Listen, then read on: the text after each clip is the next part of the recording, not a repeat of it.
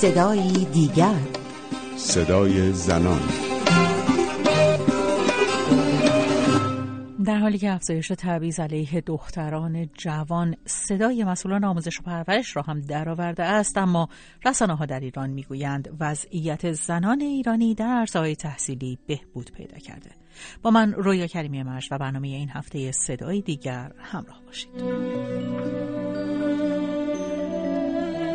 13 آبان هفته گذشته روز دانش آموز بود و محملی برای مطرح کردن مسائل و مشکلات دانش آموزان دختر و پسر. در این میان مشاور امور زنان و خانواده وزارت آموزش و پرورش نسبت به اعمال محدودیت برای حضور معلمان مرد در حوزه المپیاد و تدریس دروس مربوطه در مدارس دخترانه انتقاد کرد. فرناز مینایی پور با تاکید بر اینکه سال گذشته حضور معلمان مرد به طور 100 درصدی در مدارس دخترانه ممنوع شده گفته است که بازرسان وزارتخانه تاکید زیادی بر روی این موضوع داشتند. این نکته است که وزیر آموزش و پرورش سال گذشته نیز هنگام اعلام ممنوعیت تدریس معلمان مرد در مدارس دخترانه بر آن تاکید کرده بود. مدارس دخترانه کاملا ممنوع و تخلف است. به حال معمولا مدیرا این کار ببینید وقتی عرض می‌کنم تخلف است یعنی هر تخلفی یا ما یه ما به ازایی داره دیگه. وقتی کسی یک تخلفی رو داره مرتکب میشه باید بدونه که ما به ازای این تخلف مجازاتیه که در حقیقت باید متحمل بشه. اما حالا یک سال پس از اجرایی شدن این قانون فرهاناز مینایی پور می‌گوید که این شرایط دو ویژگی مثبت و منفی به همراه دارد. نخست اینکه فرصت برای معلمان زن بازتر می شود که این قضیه نمود مثبت دارد. اما از سوی دیگر حتی اگر معلمان زن بتوانند به نحو احسن تدریس کنند در برخی دختران دانش آموز احساس تبعیض به وجود می آید چرا که با این ممنوعیت یعنی ممنوعیت تدریس معلمان مرد در مدرسه دخترانه آنها احساس می کنند فرصت های بسیار بیشتری برای پسران وجود دارد و در این حال این دختران همواره نیز نگران این موضوع هستند. سخنان فرهناز مینایی پور در حالی مطرح شده که همین هفته ای که گذشت گزارش جهانی 2019 زنان صلح و امنیت آنگونه که رسانه ها در ایران نوشتند نشانه هایی از بهبود وضعیت زنان ایرانی در عرصه های تحصیلی و شغلی را ارائه کرده. بر اساس این گزارش اکثر شاخصهای ایران در مقایسه با سال 2017 بهبود یافته مانند تعداد میانگین سالهای آموزش دختران که از 7.8 درصد در سال 2017 به 9.9 درصد در سال 2019 افزایش داشته است. افزایش این شاخصها در حالی محاسبه شده که به نظر می رسد موضوع تبعیض در میان دختران جوان موضوعی غیرقابل گذشته است مهمان برنامه این هفته ما سعید پیوندی جامعه شناس آموزشی ساکن پاریس است. به صدای دیگر گوش می کنید هفته نامی رادیویی درباره مسائل زنان.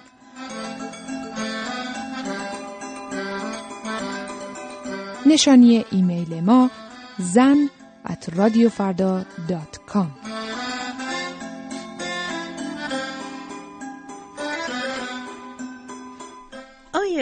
پیوندی. این بحث محدودیت حضور مردان برای آموزش به دختران از کی شروع شد و به نظر شما چرا جمهوری اسلامی چنین تصمیمی رو گرفت؟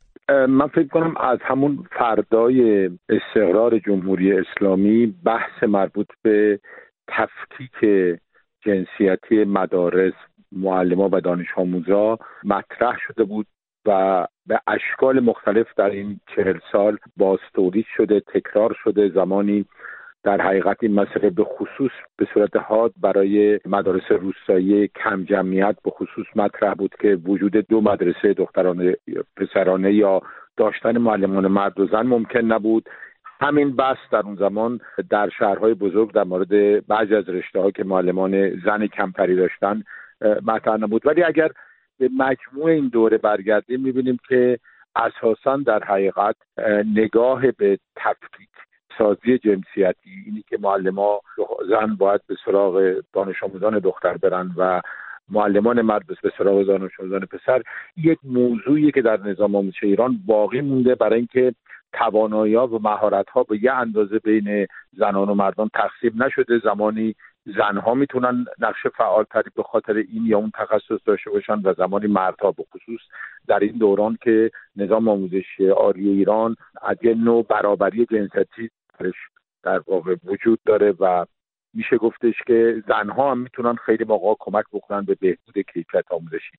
ولی در مورد خاصی که شما مثال می‌زنید من فکر می‌کنم که یکی از اشکال این تبعیض هست که به طور واقعی در جامعه ایران وجود داره یعنی بودن یا نبودن معلمان مرد یا زن در جایی می‌تونه موجب محرومیتی گروه از خاصی از دانش آموزه یا گروه های بزرگتری از دانش آموزه بشه و این یه موضوع واقعا اجتماعی و آموزشی بسیار مهمیه که تا امروز در واقع لاینحل در ایران باقی مونده.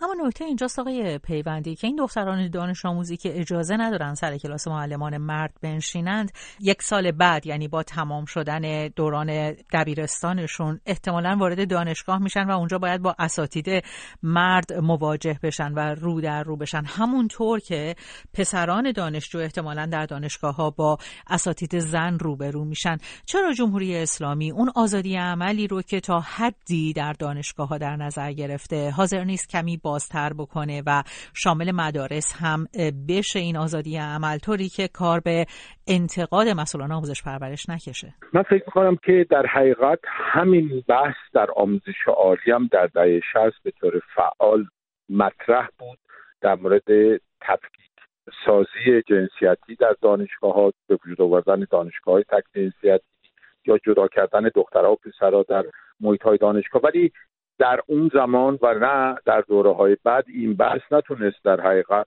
نه در فضاهای آکادمیک دانشگاهی و نه در خود جامعه باستابی پیدا کنه که مسئولین اجازه بده که دست به چنین کاری بدن در نتیجه اونها در واقع یه نوع سیاست متناقضی دارن که شما به درستی بهش اشاره می‌کنید. یعنی چه در محیط کار چه در محیط آموزش در آموزش عالی چه در محیط تحقیقی در همه این موارد زنان و مردان در کنار همدیگه هستند و همجوری که همه شاهدن اتفاق خاصی هم در جامعه نمیفته ولی این سختگیری و وسواس در مورد تفکیک در دور دبیرستان در حقیقت یه چیزیه که جز زیان هم برای دختران و هم برای پسران چیزی در بر نداره. برای اینکه اگر قراره یا همجوری که در سوال شما به درستی مطرح است یک سال بعد این دانش آموزان با معلم جنس مخالف خودشون در ارتباط باشن چرا یه سال قبل در حقیقت قانون این حق از اونا می‌گیره و این پرسش آموزشی و اجتماعی بسیار مهمیه که هر جوان امروز می‌تونه در ایران و یا هر خانواده که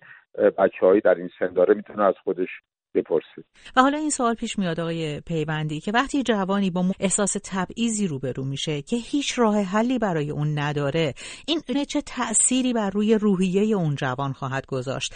چقدر این ماجرا می‌تونه گذار باشه روی مراحل بعدی زندگی اون فرد دختر یا پسر و تصمیم گیری هایی که در آینده پیش رو خواهد داشت؟ در این مورد خاصی که الان موضوع بحث ما یعنی دانش آموزانی که در واقع در المپیادا به خصوص شرکت می‌کنن یا دانش آموزان بسیار زبده ایران هستند این احساس تبعیض می‌تونه در واقع نقش بسیار منفی در رابطه مثبتی که اینا می‌تونن با جامعه خودشون داشته باشن بگذاره و این نتایجش می‌تونه هم سرخوردگی باشه هم در حقیقت تصمیم به رفتن از ایران باشه. برای اینکه همونجوری که می‌دونید در بین دانش آموزان و دانشجویان نخبه ایران این گرایش به مهاجرت بسیار شدیده و یا اون اشکال مختلف بدبینی ها و سرخوردگی ها و خشم هایی که در جامعه ما بین جوان ها وجود داره این تنها تبعیضی نیست که جوان ها به خصوص دخترها زندگی می‌کنن.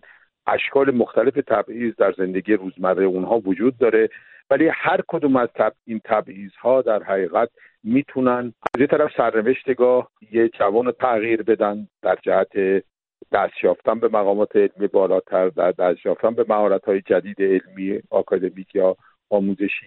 و از طرف دیگه همزمان می‌تونه رابطه بین اونها و جامعه ایجاد بکنه که اون دلبستگی که جوانان همه دنیا می‌تونن به جامعهشون داشتن و تضعیف بکنه. اون موضوعی که امروز در خیلی از تحقیقات میدانی در ایران هم مورد بحثه یعنی این میل به رفتن از ایران و میل نبودن در ایران و این رابطه ضعیفی که بین جوانها و جامعهشون وجود داره.